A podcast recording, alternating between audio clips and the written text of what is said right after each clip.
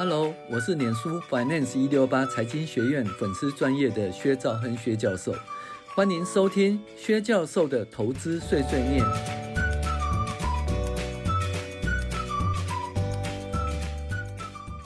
各位网友，大家好，我是薛兆恒薛教授，今天跟大家分享理财读书会致富心态第十六集：预留犯错的空间。OK，哪些错是可以犯的？哪些错是不能犯的？那可能犯错的话，我们要怎么样呢？我们在这一个章节跟大家分享。那这个章节是来自于 Morgan Housel 哈，他写的《致富心态》第十三章，好，预留犯错的空间。那现在开始分享了哦。那说，嗯。明智的理财行为中，哦，有最佳化，你可以看到是不可能的地方找到，那就是拉斯维加斯的赌场。那并不是每些玩家哦，所有的玩家都是可取的哦。不过有一群二十一点哈赌客会算牌，他们可以传授一般人管理金钱方面格外重要的心得，就是预留犯错的空间。那二十一点算牌的基本原理很简单。一，没有人可以肯定知道庄家接下来会抽到哪一张牌。二，你可以一面追踪哪些传兵，哪些牌已经发出，一面可以算出哪些牌还没有出现过。第三，这种方法可以让你知道庄家抽出特定花色扑克牌的几率有多高。几率，几率，算牌，算牌，哈。然后，身为赌客呢？当得到自己想要的牌的几率比较高的时候，就提高赌注；反之就减少赌注。这在投资是相当重要的哈。就是说，如果你说这一档股票你很熟的话，哦，你就可以压的比较多；如果你比较不熟的话，哦，你可以压的比较少或者不买。哦，那这个东西就是一个几率问题。但是还有一个方法可以解决这个问题，就是说你买下去了以后，它都往上涨了。那你要再加码，涨了再加码，因为基本上因为你已经不赔嘛，哦，一直涨还加码，所以几乎是不会赔啊。所以，嗯，也可以用这种方法，跟算牌一样，你已经赚了赚了赚了，要加码加码哈。那那个胜算的几率比较高，因为你不会赔，但胜算几率比较高。所以问题在于哪里？就是说，如果说遇到好的赚的时候，还有赔的时候，你赚的时候能够赚很多，赔的时候能够赔很少，那你就会。你的投资就相当不错了哈，那这里呢，统计上哦，算牌哦，嗯，可行，但是不保证每一手都会赢，更不保证每次进赌场都有保稳赢的把握，所以我们必须确保有充裕的资金，足以承受运气不好的后果。那既然是几率，几率就是有可能最差的状况会发生哈，所以你必须要避免这种状况发生，然后你就。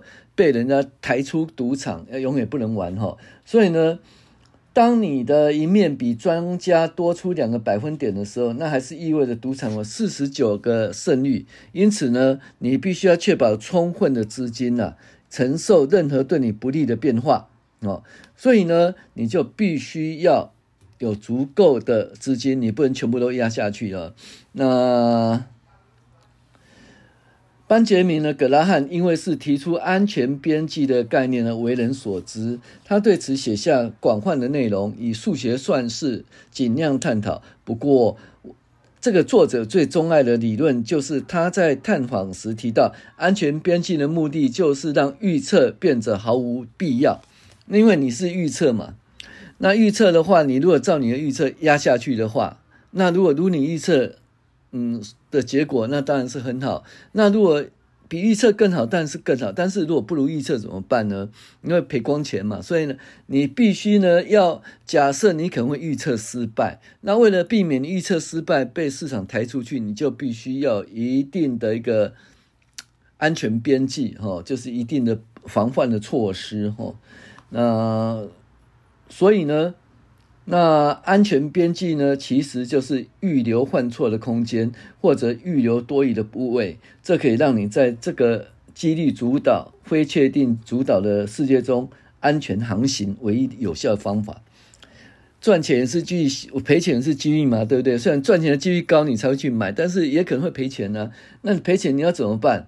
如果万一全部赔掉怎么办？所以你必须要预留犯错的空间。预留多余的部位哈，来避免这个赔钱了。好，那如果说精准的预测很困难，但是算盘来说显然如此啦，因为没有人知道洗完牌以后某张特定的牌会在哪里。但是你如果你问到说未来十年股市的平均年报酬是多少，我想我应该知道。因为过去的资料年报酬在百分之六到百分之八之间了哈，大概就是这样子。未来十年内嘛，哈，那怎么讲呢？那可能在某一年不是这样子，但是未来十年内一定会有。有一年是这样子，因为过去的资料，所以你必须在未来十年以前，每年百分之六到百分之八的报酬以前，你必须要有一个万一，哦，你估算错误，你需要钱的时候，它不是百分之六或百分之八的话，你要怎么办？哈，所以呢，安全边际呢，只是一个简单的建议啦。那基本上呢，它只是一个灰色地带了，哈。追求可以接受结果，这才是向前迈进的呃聪明办法哈。那几乎所有涉及金钱每一件事都有预留换错空间，但是大家往往低估这样的必要性呢、啊。那股票分析师提供客户股价的目标价，而非目标价的范围。那经济预测以经济数据预测事情，但是很少用广泛机率来预测。话说果断的大师，则比我们无法却知道一切哦。这个怎么讲？来让大家更信任哦。那所以呢，说有一个那个心理学家啦，呃，麦斯，他在分析其他人的房屋翻修计划的时候，多数人都会说会超出估计预算百分之二十五到百分之五十。但是如果是在估计自己的计划的时候，认为自己可以准时完成并合乎预算，哦，这个过度自信了哈，过度自信。然后呢，两件事情哦，我们不应预留犯错空间。一，承认相反的事实会带来不舒服的感觉哦。第二件事，没有充分利用未来会成真精确观点来采取行动，而做出对自己有害的事情呐。那预留换错空间，那你可以忍受一系列潜在的结果。那这忍耐力会坚。坚持哈，你的主张够长时间，好让你在低几率的结果中获得好处的机会落到你有利的局面。哦，最大的获利不常发生，无论因为它不常发生，或者因为它花时间去呃利用复利，所以呢，一部分策略哦，必须要预留犯错的空间，另外一部分要忍受痛苦啊。所以呢，我们必须要怎样持有预留犯错的空间？我们必须持有一部分的。现金，另外，呃，忍受痛苦，就你买股票，对不对？那如果说一买以后就涨，就 OK。但是股票并不是一买只有涨，它往下跌的时候你会痛苦啊，对不对？所以呢，但是这样子如何就比一些赔光钱被迫出场的人有优势，可以让你在出错的时投入更多资金。嗯，在二零零八年的时候，一大堆朋友啊，真的不甘累赔啊，对不对？从那个。从股票啊，从那个九千多点跌到三千多点的时候，真的受不了了，太痛苦，太痛苦了。赔了一两千万以后，就跟他割肉，就把它卖掉，不堪累赔啊。然后最后呢，就是说我要退出市场了，不再投资了。那所以基本上呢，它就是因为它并没有预留换错空间了，全部都压下去。如果你有预留足够的换错空间，有一个安全边际的话，那股市跌下来的时候，其实就是一个很好的加码的空间了。那你说为什么你敢加码？开玩笑啊，殖利率百分之十以上，盈利营收盈还会成长的公司，为什么不敢加码呢？本一比十倍以下，为什么不敢加码？你你本一比二十倍都套牢到本一比十倍，本一比八倍，所以本一比跌到八倍，你居然不敢加码？其实你不是不敢加码，第一个你赔多了，第二个你没钱呐、啊，哦，所以这就是没有预留换错空间哈，没有做安全边际哈，这很重要。还有呢，在二零二零年的时候，那不是 COVID-19 吗？那 COVID-19 呢？其实因为以前很久没有 COVID-19 这种世纪大病毒，没人知道会发生什么事情。那可能一百年前的那个西班牙流感可能会有这种状况，或者是说，呃，二次世界大战的时候啊，那个发生战争哦，可能发生的情形。总而言之呢，就是你不晓得未来会怎么办。然后营收突然，企业营收突然衰退百分之六十、百分之八十，Y O Y，你想说会持续多久？很多人受不了，他就停损了，认赔了事。那有些人呢，停损了就。就写那个毕业文，有些人就被抬出去了哈。好，那可是如果说你有适当的资金配置，你有做一个安全边际的话，你会发现说，二零零三年三月份是一个最好的买点。好了，到二零零三年五月份呢，股市反弹，你还是相当不错，有不错的进场的机会哈。所以这就是预留或换错的空间哈。那对投资人来讲啊。一些特定领域需要考虑预留换错空间。第一个是这个股市是会波动的，资产价值暴跌百分之三十，你可以撑过来吗？来，你的财产呢就一千万，现在剩下七百万，你会你可以撑过来吗？那你好像说，嗯，过去的状况呢都是可以的。那实际上呢，你很容易低估跌百分之三十，你心理层面的冲击力道，就好像是在二零零三年这件事情。对不对？不不不是，COVID-19，二零二零年的时候跌百分之三十，心理层面的冲击，那个对未来的不确定性啊，哦，跌在跌到最低点的时候，你的信心会，诶，可能会大受打击，或者你的配偶可能决定已经到了启动新计划、开展新职来的时候，那每个人都找不到工作了，然后股市崩了，你会怎么办？哦，所以这个这就是我们必须要预留换车的空间了。另外呢，就是储存退休金呢、啊，要检视历史可以看到，一一八七零年以来呢，美国股市经通货膨胀调整以后是六点八，那如果通货膨胀不调整的话，啊，大概有九以上的报酬了，这是合理的预估值啊，但是呢。你用预测预期储存退休金多元配置资产的估计金额，你也可以用来这些报酬来假设来回头估算每个月必须要储的金额，以便达到目标的备用金额。这东西我们都这样讲啊，就是说，哎，我预计二十五年后要退休哦，那每年的报酬率呢是多少？假设是六点八哦，那我一个月必须要存多少钱哦？可以在二十五年以后退休，我就可以。就是这样算，那实际上并不是这样子哈，因为股市会高高低低，高高低低啊。如果你的退休日期是在二零零九年这个时候，那怎么办呢？呃，要是从未来空头市场吓吓着你退出股市，你还因此错失未来的多头市场，导致实际赚到的报酬远低于市场平均值，要怎么办呢？那要是你在三十多岁就被动哦，被迫动用退休金账户来支付医疗事故费用怎么办？你可能呢，你必须把退休金会拿出来啦，用生活啦，或者医疗事故啦，或者你一下子找不到工作哈，那所以呢，这样的时候你就是无法和你预期一样的退休，这可能是一个灾难了。所以你在估计未来报酬的时候，先预留换错哈。那这种做法就好很简单啊，你比如说假设打三分之二，比如说你是六趴嘛，对不对？你假设每年是四趴。好，那你这样子来存存多一点的钱，好，那这样这就是安全边际。就未来如果比过去差三分之一的时候，你仍然可以啊，如你预期的时间来退休。所以享受福报最好的方法就是把把目标降低了。哦，那预留换错空间有有个重要的兄弟哦，叫承担风险的乐观偏见。哦，这个东西是哈，有些东西是绝对不能够承担的，比如说俄罗斯轮盘。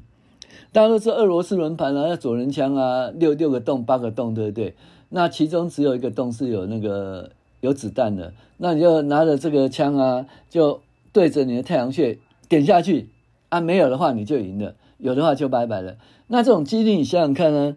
呃呃，失败几率六分之一，成功几率六分之五啊。你热爱冒险，你应该你应该可以参加这个赌局吧？这绝对不行，因为哦。你没办法承担最后的结果，哦，你不值得承担任何会摧毁你哦的风险啊，所以呢，你必须要承担风险才能成功，但是会摧毁你的任何风险，你都不应该哦去承担。所以呢，你玩俄罗斯罗盘呢，其实几率上对你是六分之五会成功，六分之一失败，但是你还是不能玩了，没有任何安全边际可以弥补这样风险啊，哦，所以呢，我们基本上呢。就是说，百分之九十五的几率是正确的，哈，就百分之五是错误的。那可是这百分之五呢，万一发生会使你身败名裂、退出市场，或甚至拜拜的话，你这个几率还是不能够承担了，所以杠杆操作就是恶魔，很多人就是就是高杠杆操作了，哦，结果赚钱好像很厉害，那可是呢，你把风险推升到可能产生毁灭的危机啊，所以大家都讲说啊，不要融资买进了哈。那最近十年呢，地产价格跌了百分之三十，有些企业拖欠债务。这资本市场发现的事情哦，所以呢，他们会被那个高杠杆族群哦双重打击，不仅倾家荡产、淘汰出局。他失去了什么？二零零九年的时候，哇，美国的美国的不动产超级便宜啊！你只要买个两三栋的话，你这一辈子啊就可以有钱，然后就躺躺着。哦，躺着就可以吃香喝辣了，可是你根本没机会，因为你在二零零八年、二零零九年那一次就被洗掉了，所以这个就是因为你你杠杆操作太多，没有没有留存你的安全边际，就晃失去这个机会了哈。就好像说雷曼兄弟再也没有机会投资更便宜的债债券了哈。为了避免这个问题，我们要把钱分成两个用途，一个部分是承担风险，一部分部分是呢这个戒慎恐惧啊。